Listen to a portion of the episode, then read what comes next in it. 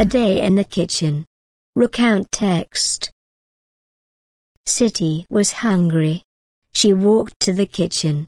She took out some eggs from the refrigerator. She took out some oil, a frying pan, a bowl, and a spatula. She placed a frying pan on the stove. Next, she turned on the heat. She poured the oil into the frying pan. She cracked the eggs into a bowl. She stirred the eggs. Then, she poured them into the hot pan. After that she sprinkled a pinch of salt. She waited while the eggs were cooked. They cooked for two minutes.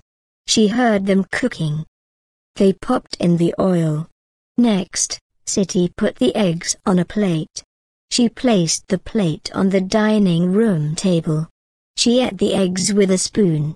They were good. She washed the plate with dishwashing soap. Then, she washed the pan, spatula, and bowl. She got a sponge damp. Next, Siti watched TV. Finally, she wiped down the table. This is the end of the text.